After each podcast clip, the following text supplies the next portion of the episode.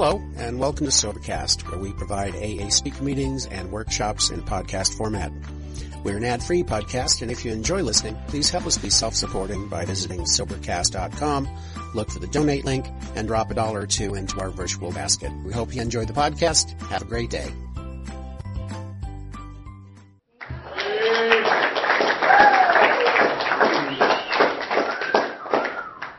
Everybody, my name is Steve. I'm an alcoholic. It's good to be here and it's good to be sober. Um, this is my home group and my sobriety date's April 22nd, 2005. Um, I'll try and keep this short, although that's never been one of my strong points. Uh, sponsorship. Um, basics, my first sponsor, he took me through the steps as they were outlined in the big book and uh, it brought about that, that change in my perception that I needed to stay sober. Um, and he really uh, you know, both, you know, my first sponsor and my sponsor currently, both of them, um, you know, my experience with the second step is that I look at them and I see uh, the program working in their lives and I see that they're happy and I see that they're joyous and they're free and it, it you know, it encourages me to take action to, to get that same result. Um, and, uh, you know, the other thing is that I know that I need to continue to stay active in sponsoring others and continue to get this, you know, to give this thing away. I need to have somebody ahead of me who's setting an example for me, and I also need to set an example for somebody else because they're all watching me, you know, which is, you know, good on some days and bad on others. But um, it's it's really uh, as long as I stay in the middle of my sponsor, you know, who's further down the path than me, and I got guys who are following me, I'm pretty uh, safe. So I'm going to keep my promise and keep it short, and I'll introduce our speaker tonight, Heidi.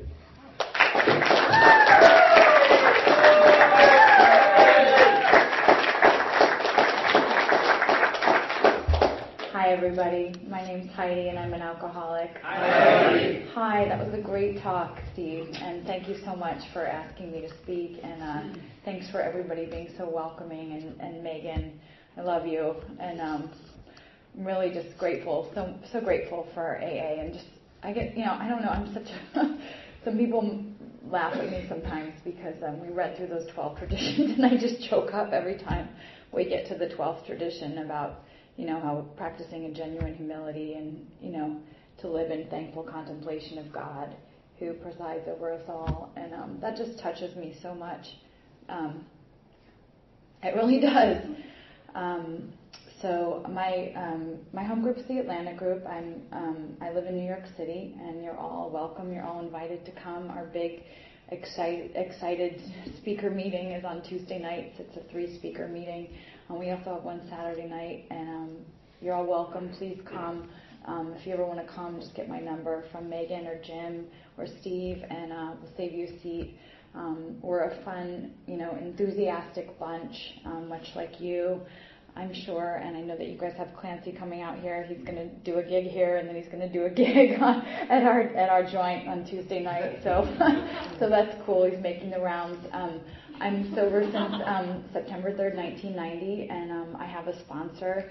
And um, I got sober three days after my 16th birthday, and that's just my story, the only story I have. And uh, if anybody's sitting here thinking, "Oh God, I'm not going to identify with her because she came in young," maybe her drinking looks different than me. I just want to encourage you to um, try to identify with the feelings. And um, you know, speaking of sponsorship.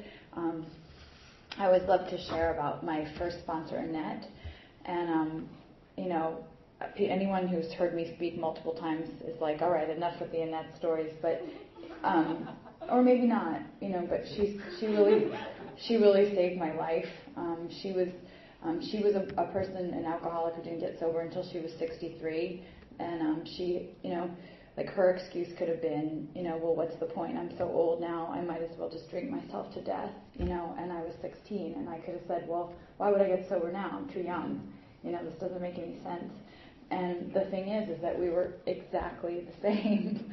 we were exactly the same on the inside. And um, what happened for me is. Um, I'll backtrack and you know kind of tell you a little bit about my my story and where I came from and what my life is like today and what it's what it's been like. I mean, there's been a lot of life. You know, um, I've been you know sober for you know, all my adult life at this point, you know, and I've probably made more mistakes in my sobriety, you know, at this point because there's been more more time to make mistakes and uh, you know, just see my alcoholism look different and um and that's okay. Like that's why I have a 10 step and why I can continue working this program and why I need to stay active in AA.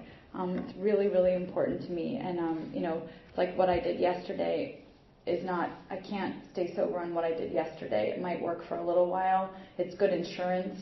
You know, um, Dr. Bob in his story talks about taking out insurance against a possible slip.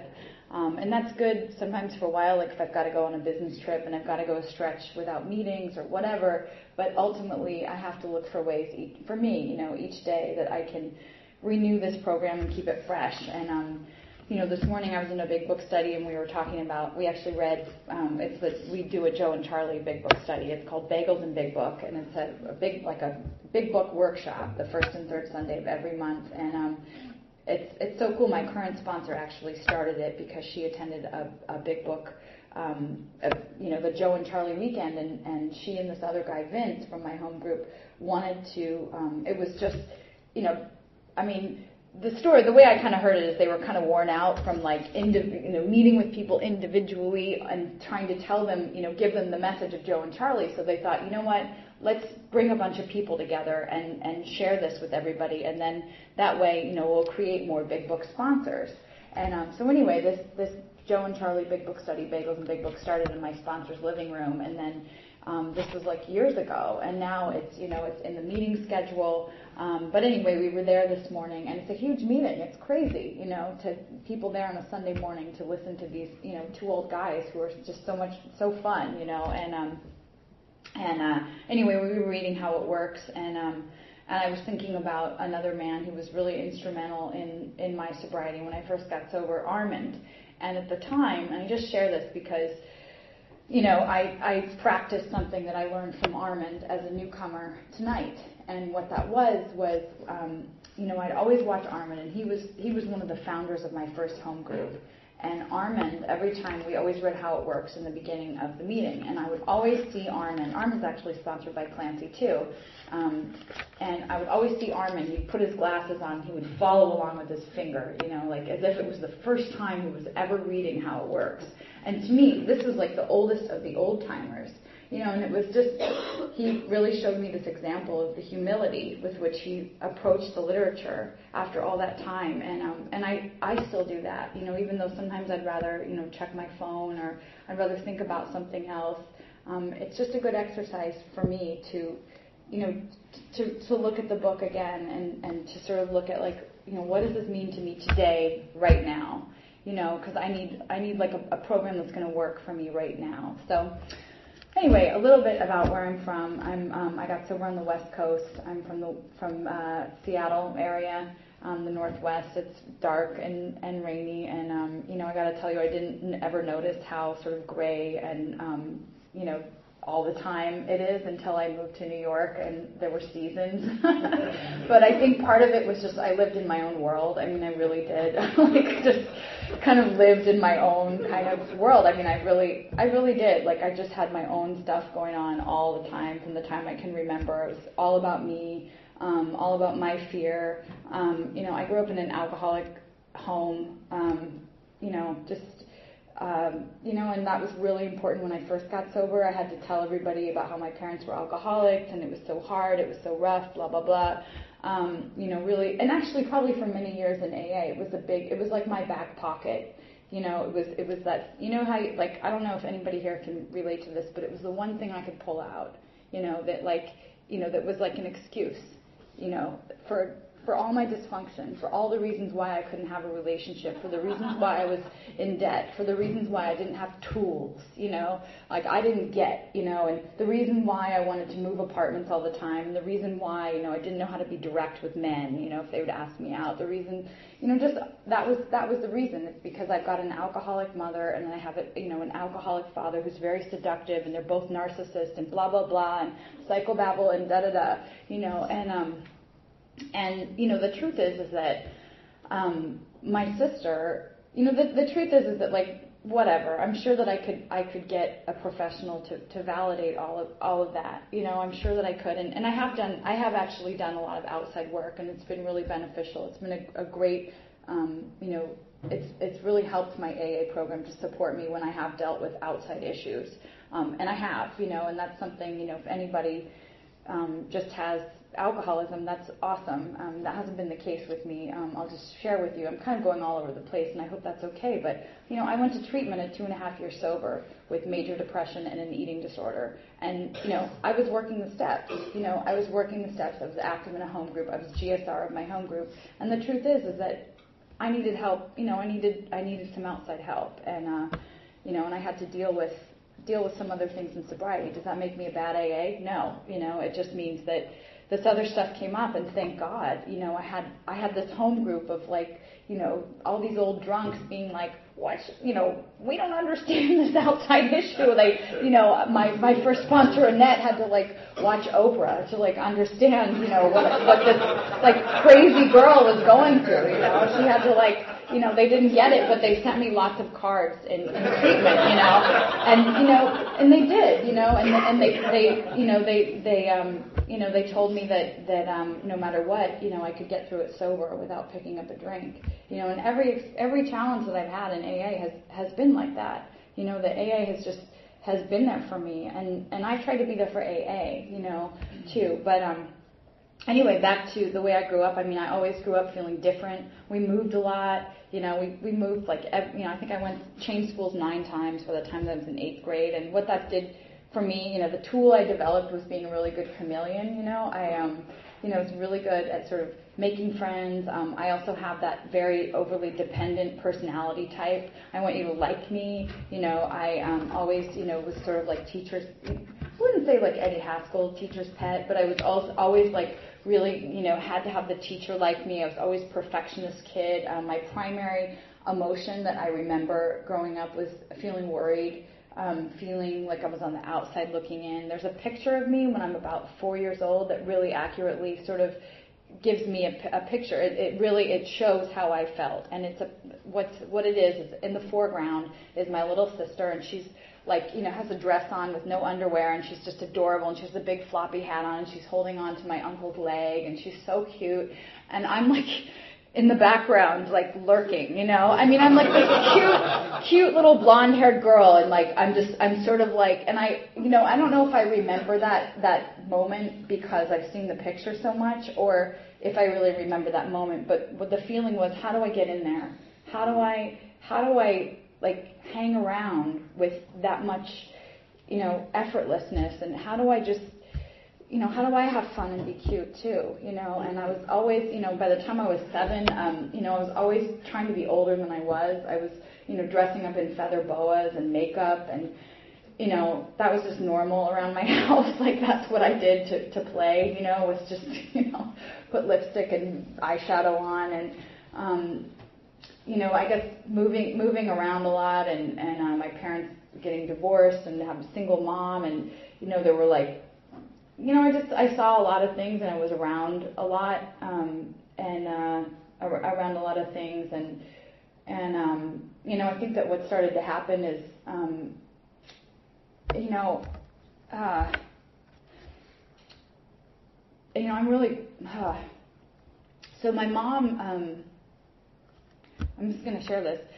My mom just started a prison sentence last week, and um, and uh, she's been she's been in and around in and out of AA for since 1985, and um, you know what's interesting is that my little sister came out of the same family, right? And she didn't find it necessary to hit. You know, she doesn't have the allergy of the body and the obsession of the mind of alcoholism like I do you know, she came out of the same family and she, you know, she was able to, you know, maintain a functional life, you know, and um, and that wasn't the story with me. Um, what happened for me is um, around the time I was 10, I did my first geographic, um, and you know, this is another sign to me, like, you know, I, there's all these little things that I know that I'm I'm an alcoholic and that I would be an alcoholic even if I came out of like the Cleaver family, right?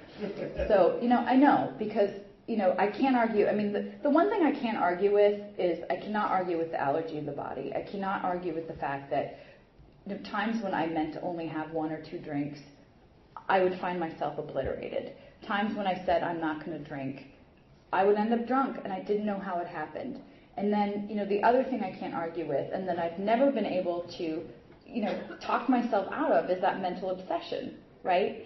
And, you know, the thing is, like, when I wasn't drinking, because I very quickly, after I started drinking, started controlling my drinking, right?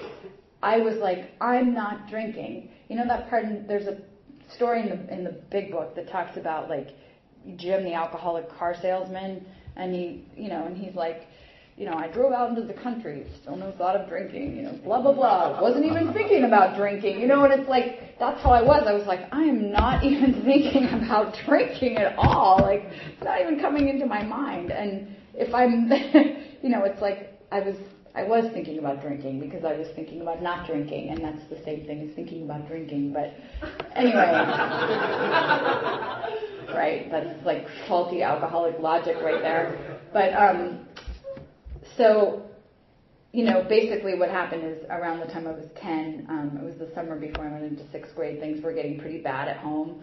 Um, and my solution was, um, you know, one sunny summer day was, you know, my, my little sister, who's now actually active in Al Anon, thank God, she, um, you know, she stayed. And my solution was, you know what, I got to get out of here. Things, things are getting bad. So at 10, I decided it would be a good idea to move a couple states away and move in with my aunt in Palm Springs. It seemed, you know, kind of glamorous. You know, again, I was like way older than my years. I was like, you know, I'll go move in with Aunt Becky. And she was a single mom too. And we, you know, and I was like, you know, I'll go down there. I'll be a nanny. I was going to teach my, um, teach my, uh, my my cousin manners. That was the idea there. But really, what it was is like my aunt wasn't home a lot, and so it was like me and my little cousin. But you know, my point is, is that I had that ism. You know, the reason why I'm telling you what happened before I, took, I picked up a drink is that I had that ism even before I picked up a drink. You know, and another thing, great thing that my sponsor says is she says I have alcoholism, not alcoholism. You know, and it, and it's true. You know, I had all that stuff going on, and so then when I poured alcohol on top of it, it was like a disaster. So I pulled this geographic. You know, I moved in with my aunt, and around Christmas I got a call from. Uh, my other aunt saying that my mom had been admitted to rehab. And anyone who's ever been to a rehab, um, what they do is they educate the family. It was this very dramatic thing. I flew home to Washington, and I think I saw my mom get a chip, and the counselors educated, um, you know, me and my sister, and I think, you know, that we got all this like these handouts, these Alateen handouts, and you know, and the, they gave us these like treatment center, you know, pie charts that showed, you know, the percentages of alcoholic daughters who become alcoholics. And you know I learned the word heredity and propensity for the illness you know and the disease. And you know I learned all these things. And you know and I think I even sort of started dropping into like ACOA meetings. And I remember like you know I was like 12 and like you know I would stand you know stand in a circle and sort of you know cry. And it was very emotional. And you know, I mean, I thought I was getting in touch with all these things, and I, you know, I really wasn't. I was like getting in touch with my ego is really what it was, you know, because what happened is, you know, I had all this self knowledge, right? I was like, oh yeah, you know, better be careful around drinking, better, you know, better be careful. And I got to tell you, like, it totally, like, I heard it, but it just didn't. I didn't looking back now, it's like it didn't apply to me. You know, it didn't. It was like, uh huh, thanks for the information.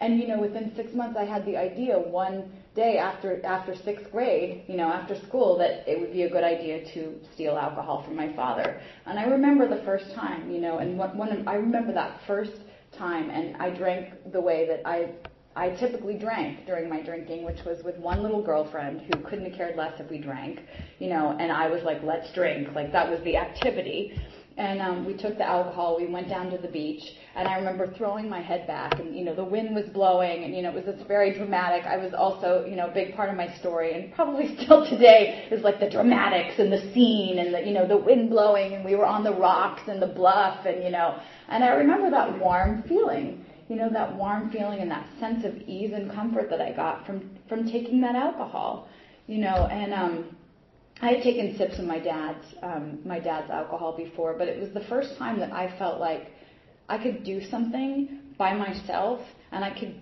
I could get something, you know, it was like that I can finally get something and do something for myself.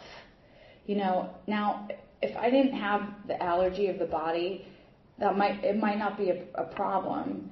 But the problem is is that I had that feeling and then I wanted more, you know, and then that that feeling then became paramount.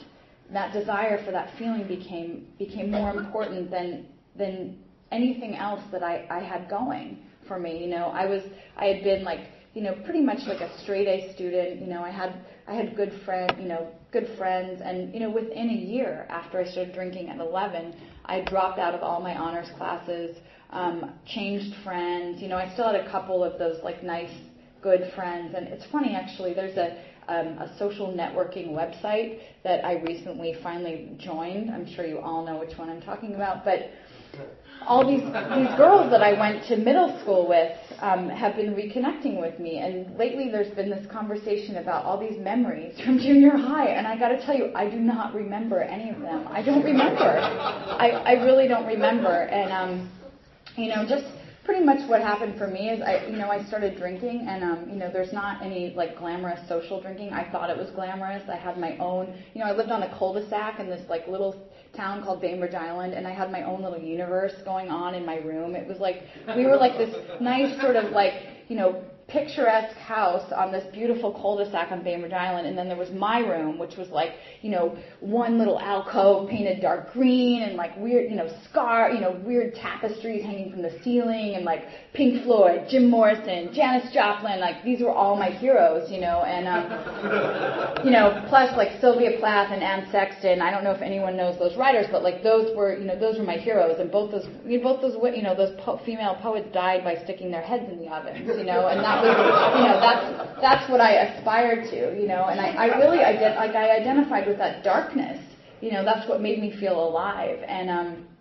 so basically what happened is, um, you know, during the course of this, I just, you know, I started out by just, you know, I started out by just like stealing my dad's whiskey and, um, you know, just, you know, just drinking, drinking, drinking. I mean, pretty much the way it went is I would have my, my one little girlfriend. I would be like, let's get drunk. And um, I would take us into the kitchen. I would line up the shots and, you know, and we would drink. And then we'd go sit down and, you know, and we'd go back to watching the movie, that whatever, whatever we were doing. And, um, and, and I always remember I was like, I'm not feeling it yet. We, you know, it was like I couldn't get the alcohol in fast enough. And, um, you know, quickly what started to happen is, you know, um, you know, it was like hard alcohol was the problem because it made me throw up. And so then it was like, well, just drink beer, you know. Um, but then somebody would have some hard alcohol, and so I'd drink that. Um, you know, I was barely showing up at school, um, fighting with my dad. You know, I was a kid um, in class that the teachers would like, you know, shake their head about. You know, my dad was a teacher at my high school. Um, and you know, oftentimes he'd walk through the attendance office, and the, the secretary would be like, "Where was you know Heidi wasn't there first period? What's going on?" And he'd be like, "Oh, she was sick."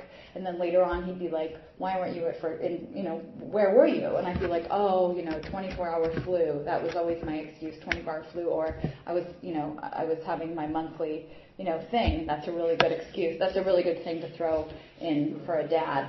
Um, I also, you know, during this time, I was stealing money out of my dad's wallet. Um, he, you know, my father, um, my father is is a heavy drinker, and he kind of goes to bed around eight or eight thirty, which was perfect for me because I, I had people going in and out of my room all the time, and um, he would leave his wallet on the counter, and I would I would just take money out of his wallet, and um, you know, and at that time, I remember just, you know, feeling like, you know, he didn't pay child support for all those years, so I would just garnish his wages myself.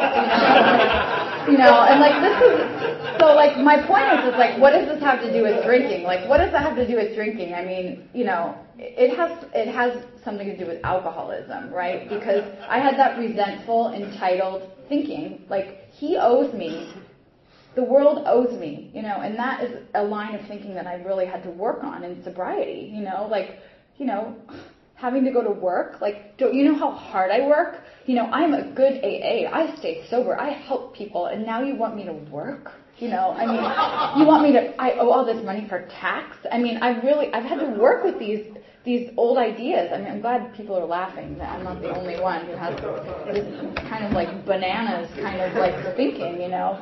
Um, the other day I was talking to my sponsor and I, I gave her a list of all the stressors I've had in my life and I was expecting her to say, wow, that's really, you know, God, that's mind blowing. You've been through so much in the last couple weeks. She said, yeah, well, welcome to adult life, you know.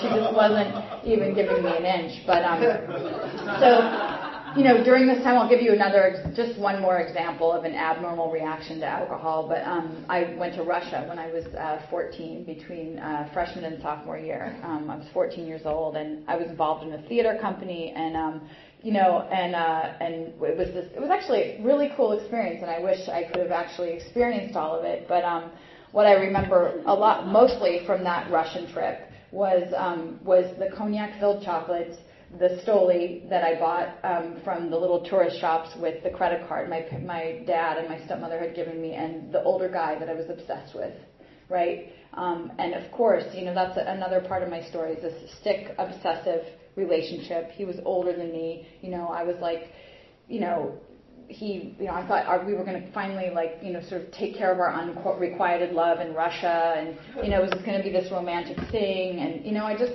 that whole fantasy life. You know, I just had that fantasy of, of what it was going to be like, and I was so dramatic, and you know, and um, again, you know, I thought we were like, you know, 25 and living in New York City, and really like we were, you know, two kids from Bainbridge Island, and we were doing a musical in Russia.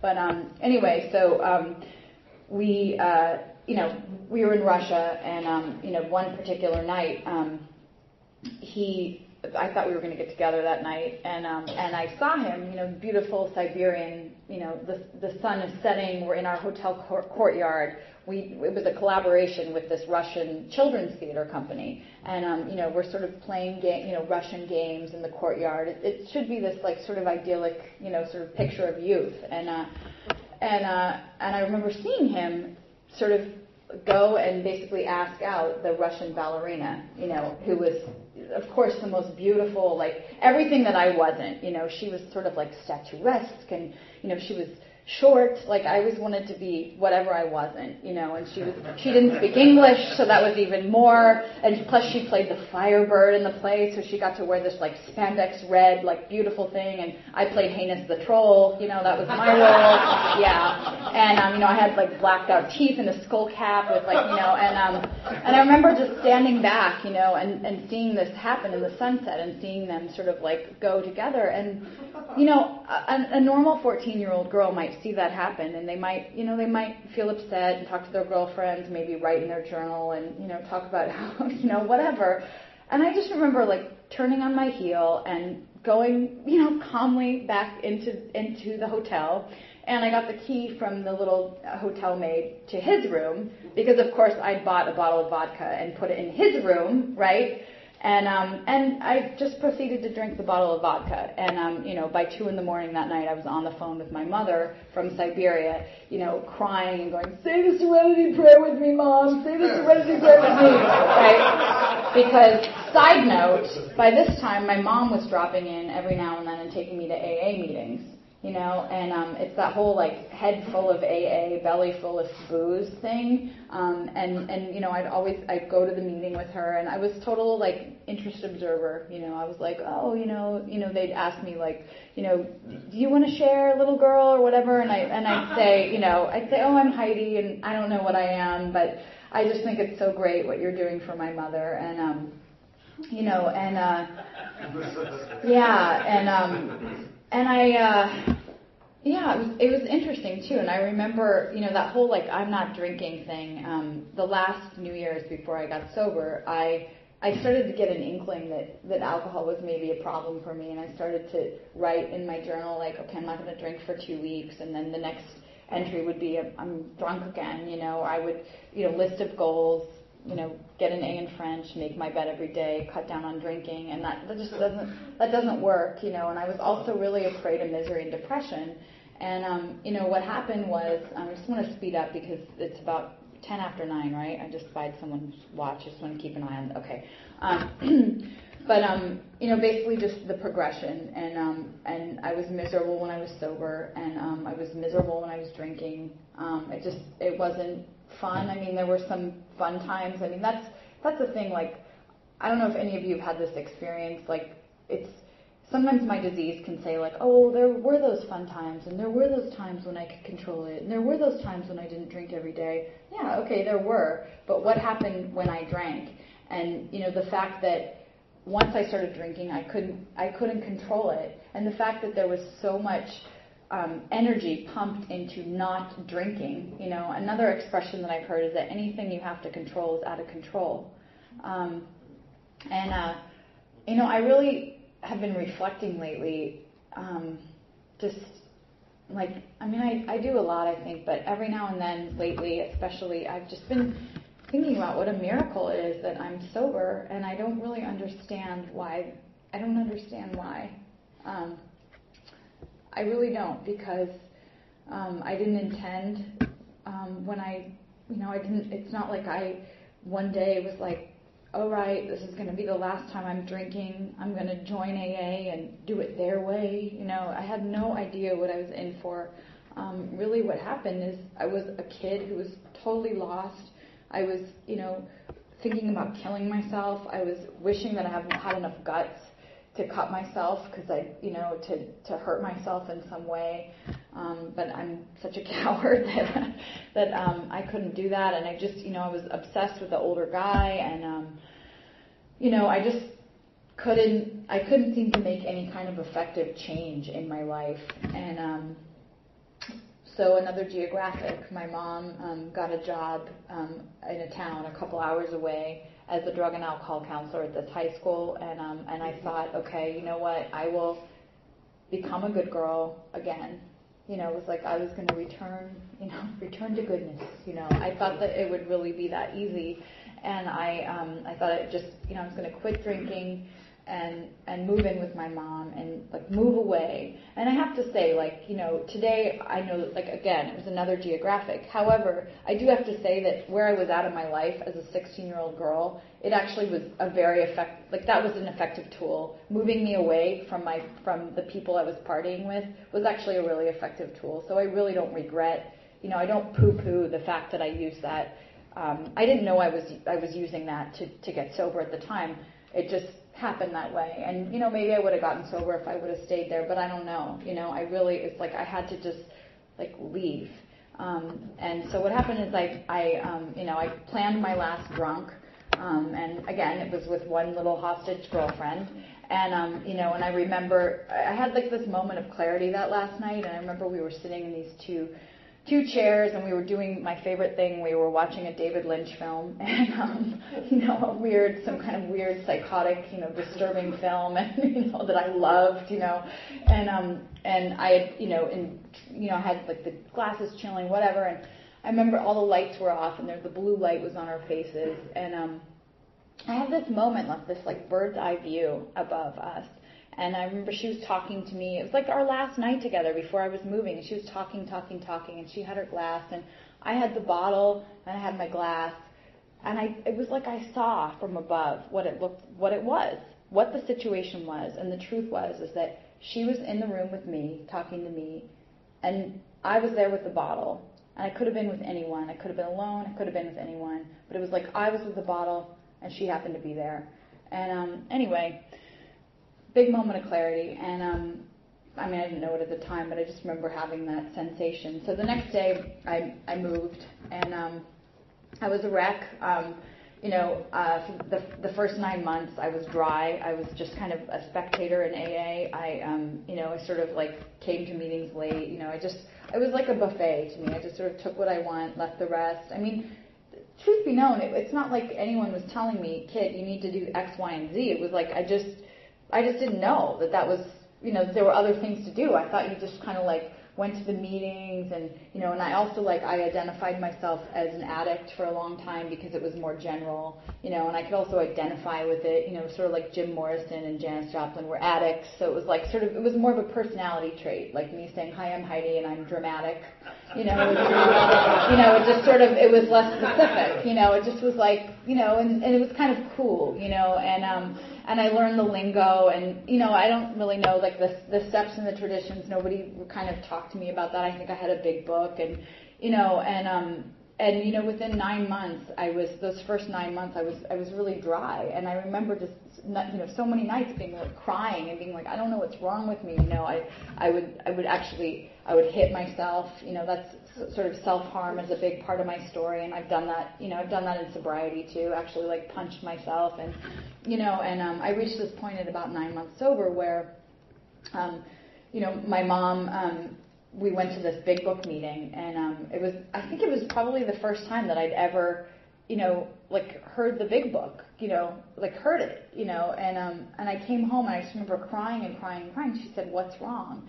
And and what I realize now is that I was at this crossroads. You know, it was like I was either going to drink, you know, or I was going to kill myself, and I didn't know that there was another way. And um, you know, and and she said, "What do you want?" And I remember just imagining the deli up the street, you know, and imagining all the liquor there in the in the refrigerator, or just killing myself. I didn't know, you know, I just didn't know, and so we, you know, I, I don't know how I got through that night, but the next week I went back to the meeting. I took the burning desire. I gurgled out some cry for help. And the man who was chairing the meeting, I always share this story. It was Armand, the guy who follows along with how it works.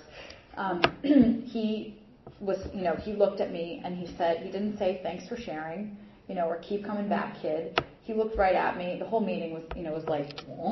And um, and he said, "Do you have a sponsor?" And I said, "No." And he said, "Get a sponsor." And it was the first time someone had like looked at me and given me direction. And and that was the biggest gift he gave to me. He didn't sort of like beat around the bush.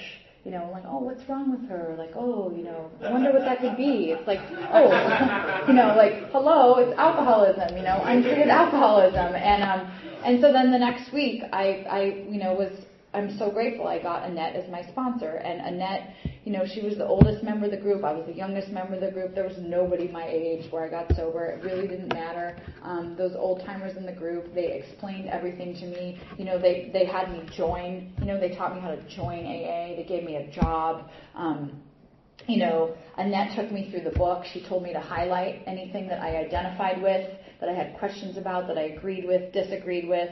And um, what that did for me, I was just thinking about this this morning, is it, it made the big book come alive for me. You know, and, so like I was able to find myself in this book when you think that, you know, I don't really have a lot in common with Bill, Bill Wilson, you know, one of the founders of our fellowship. But the truth is, is that when I went through his story, I had so much in common with him. You know, his, the tremendous ego that I had in me at age 11. You know, I totally identified with that. That like I, in the midst of all the excitement, I discovered liquor. You know, that's a line that I really keyed in on. Um, when I read the doctor's opinion, it was like, it was the first time that it was ever explained to me that it wasn't a moral issue. I wasn't a bad girl. You know, I wasn't a bad person. And that was actually a feeling that I'd had all my life. My mom told me actually that around the time I was like 10, that movie The Bad Seed came out, and I, I told her that I thought I was the bad seed. You know, I just always felt like there was something very bad about me. And that's actually, you know, that's actually something that I've had to really work with in sobriety, getting rid of that old idea. And um, just a segue into, you know, like living in sobriety, um, you know, how it works talks about like getting rid of all, all, of our old ideas and how the result is nil until we let go absolutely. And that's something that I really try to work with in my inventory today. Um, like if I have a resentment, if I have a fear, um, what's the old idea that's kind of wrapping me around a pole? Um, I'll come back to that in just a second. But you know, the way Annette was very, um, you know, she taught me to be of service in my home group and do service outside the home group. Um, she taught me really simple things, like always to give up my chair if there was somebody who was like had come late to the meeting and needed a chair. You know, she taught me to sit at the table, sit up front, to pour coffee for people. You know, and um, you know, she explained the first three steps to me very simply. Is step one, do you think you're an alcoholic or not? Step two, do you think AA can work for you? Step three, are you going to do AA or not? You know, and that was that was as simple as I kept it, and it's still as simple as I keep it. Some some days, you know, um, a higher power. Um, you know, it's interesting. I had a girl recently ask me like, "What's your higher power?" And I was really like, you know, I really don't know.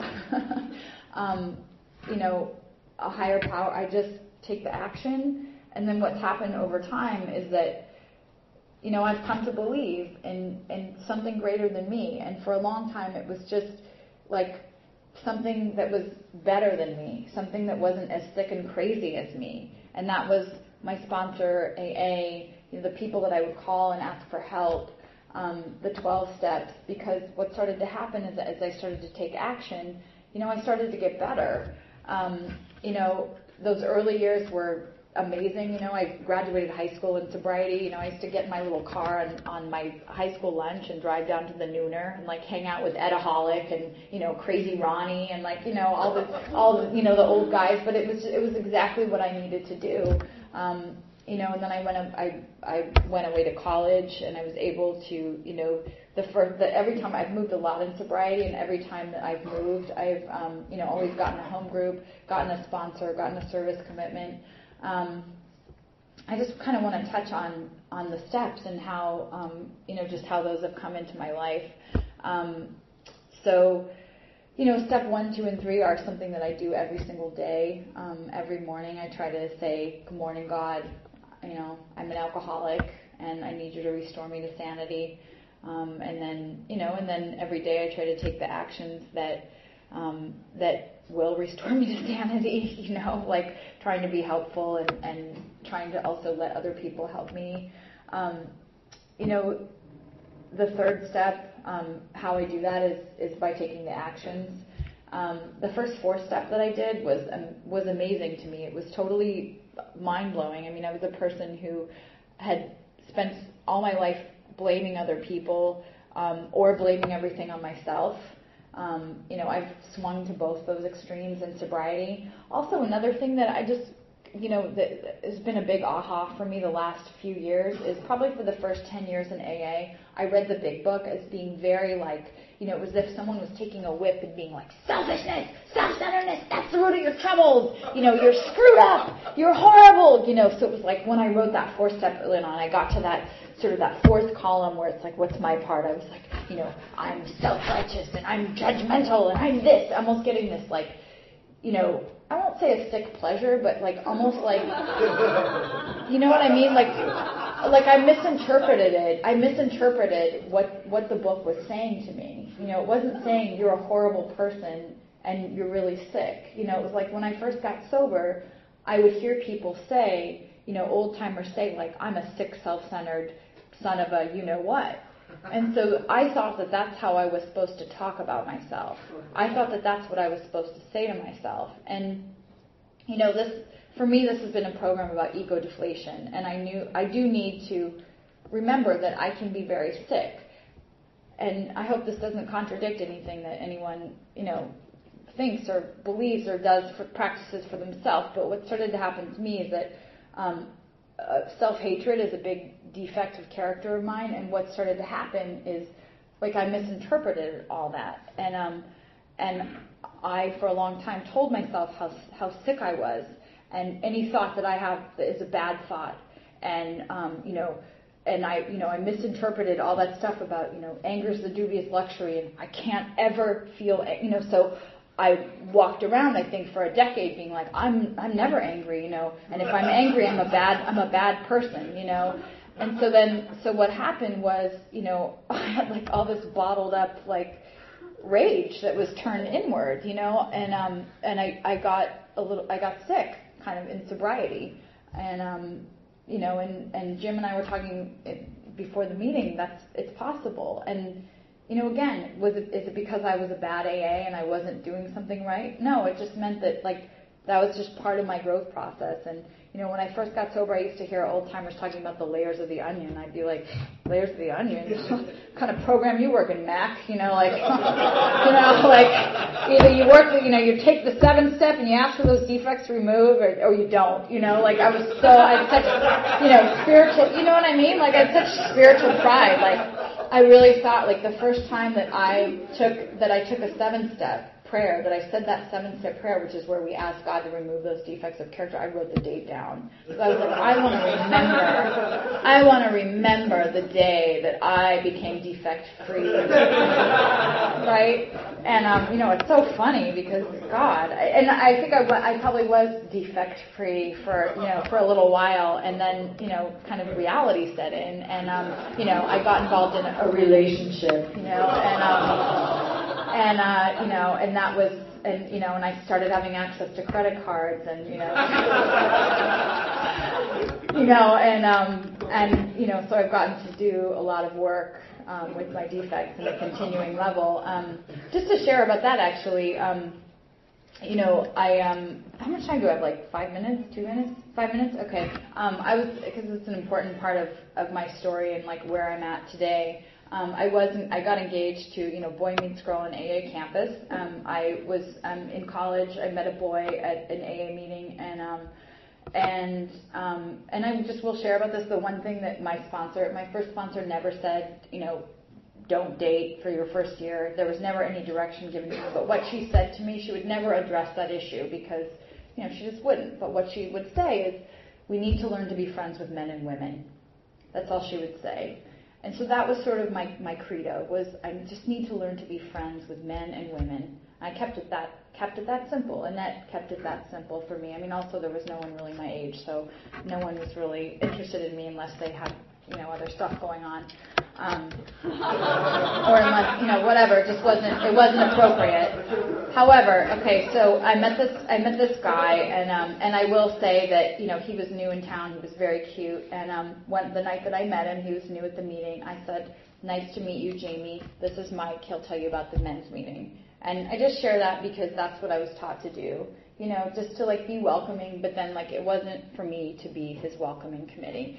So fast forward a couple months I'm not saying that anything that anyone else does is bad, whatever. I'm just sharing what happened for me. So a couple months later, we started dating. We ended up engaged, and um, you know we were both in AA. It was great, you know, like you know active AA couple. You know we'd be you know lay, you know, in our apartment together, both on the phone with sponsees. What could be more romantic, you know? like, you know, going to meetings and you know, both pray, you know, doing our 11 step together and taking 11 step retreats and blah blah blah. And um, around the time that um, I was about, I think like nine years sober, um, he. Um, we really grew apart, and um, I kind of lost touch with very basic like in you know sort of 10, 10, 11, and 12. You know, I was doing service. I was you know definitely active and had a sponsor, but I didn't have the kind of sponsor. I think that. Um, you know, she was she was wonderful, but I think that you know it was like I'd call her with like my hair on fire, and she'd be like, "Well, why don't you just you know take a bubble bath and order some Chinese food?" And I'd be like, uh, okay, you know, you know, and um, you know, the truth is, is I I needed to like actually put pen to paper and draw columns, and I was starting to act out with him, and you know, and just in ways, you know, I just wasn't, I had no ability to be in an intimate partnership with somebody, and um, he um, one day was acting weird, and I said, what's going on? And he said, you know, he first said, I'm not going to tell you. And then I said, You have to tell me now. And he said, I had a couple drinks um, the other night. And, um, you know, and it was like my world was so rocked, you know. Um, you know, granted, I wasn't really sure about if we were going to get married, but I just share about this because what happened is um, he had also gotten sober young, and he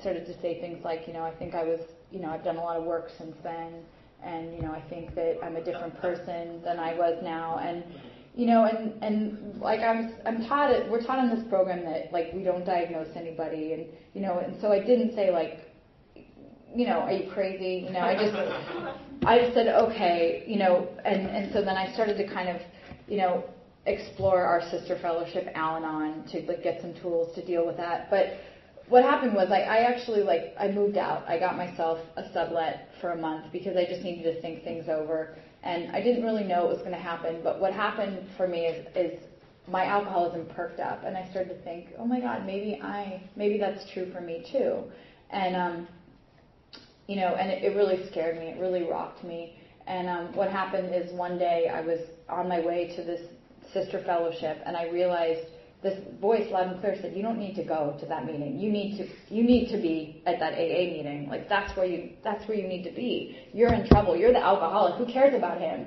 Not who cares about him, but like you need to do something, Missy, because you are on fire. You know, you need the steps in your life pronto. You know, in in an active, real way. And uh, so I went to my meeting, the Atlantic group, and um, it was at the information break. They did we do a big book thumper stumper, and it was like all that stuff, that's like what kind of group I got sober in. And I was like, oh, la la, you know, and, um, and I got Ava as my sponsor, um, you know, and I quickly got plugged in. I got into, into service and, um, and, you know, and I was able to go through the, Ava took me through the book and, you know, and I went to a couple different big book weekends and, you know, it was like my, the way I sponsored totally changed, um, you know, and the way, you know, my this ex fiance has soon you know he's he's now married to somebody else and you know it's it's like we had a very amicable breakup. It was very dignified. My my sponsor walked me through it. You know she she taught me how to hire movers and and how to really walk through it with respect to his path but also taking care of my own sobriety. You know i learned that i don't have to listen. I didn't have to listen to him saying you know this is i'm like I didn't listen to him describing how much fun he was having going out because it was a trigger for me. It just was. Um, and just you know what my life is like today. I'm married to a guy who's not in the program, and um, just actually to, to piggyback on that, he I met him on a blind date, and my one of my sponsees, um, her non-alcoholic husband had been friends with him, and she had about a year sober and she had a little bee in her bonnet. She was like, I want you to have what I have. And I was like, leave me alone. I'm your sponsor. That's not the primary purpose. And, you know, and she was like, I want to set you up on this blind date. And I said, you know what? This is not, you know, I'm your sponsor. This is not da da da. And, um, and then I went to my sponsor and she said, you're being way too rigid. Like, you don't have to share about the date with her, you know, but what's the problem? Like, you, because I'm very rigid sometimes, and um, so I finally went back to her and I said, "Fine, I'll go on the date with him." And um, you know, and it and it worked out well, and he's my husband today, and it's like a miracle to me. It's been two and a half years. I'm married, you know, but it totally takes that idea of practicing the principles into to a new level, and um, and you know, I've learned to apply the traditions in our relationship. Like I I think of him as my home group. You know, he's my other home group and um, you know, and I have to, you know, like my personal recovery depends upon, you know, our unity. I mean, it's interesting. It's been really interesting mar- married to someone who's not in the program because um, he will sometimes say, "You're the most important thing to me," and you know, and I know that my sobriety comes first. My sobriety comes first, and I've also gotten to learn how to be flexible with my AA program and how not to make it all about me. You know, I need to take care of myself and go to my meeting, you know, and my this and my that. You know, I've I've I've learned and it's also helped me normalize some of like all that those old ideas I had, like I'm so sick. I'm this sick, sick, sick alcoholic. And, you know, I've learned that some of the emotions that I have as an alcoholic are like very normal emotions. It's just you combine them with alcoholism, and it's you know they're just like in 3D, you know. Um, and just to wrap up, actually, you know, um, um, you know, every day I ask God to to keep me sober and um, and you know just try to try to do my best to be helpful. And um, you know, I am I am praying for my for my mother today. And um, what I also know is that she has AA where she is, and she has a sponsor, and it's been amazing for me to um, to know that you know not to get confused about her story and my story, um, and just to love her, and that's been a, direct as a direct result of the steps and of the ninth step. Um, I've really gotten to experience unconditional love with her, and um, have been able to show up for her in a, in ways that I never. I mean, she was one of the biggest, deepest resentments I had for years years, years, years, and um, and you know, like I wrote out the resentment time and time and time and time and time again. So I just share that, like if anyone has a resentment that they they feel like, well, I've written this out already. I know what I'm going to find. I know what's in that fourth column. I know what my part is. Um, it really, for me, it didn't really matter. I just had to write it out again, and maybe, you know, and I discovered new things, and I went a little deeper every single time. Um, and then over time, like it, it lifted, and I found myself able to act differently. Um, through gritted teeth, mind you, the, the first, um, you know, for, for a long time. And then it just, it like lifted. And um, anyway, I'm just, I'm so grateful to be sober and, um, and just grateful for, you know, that AA is here and that you're all here. And thanks for sharing sobriety with me tonight. Thanks.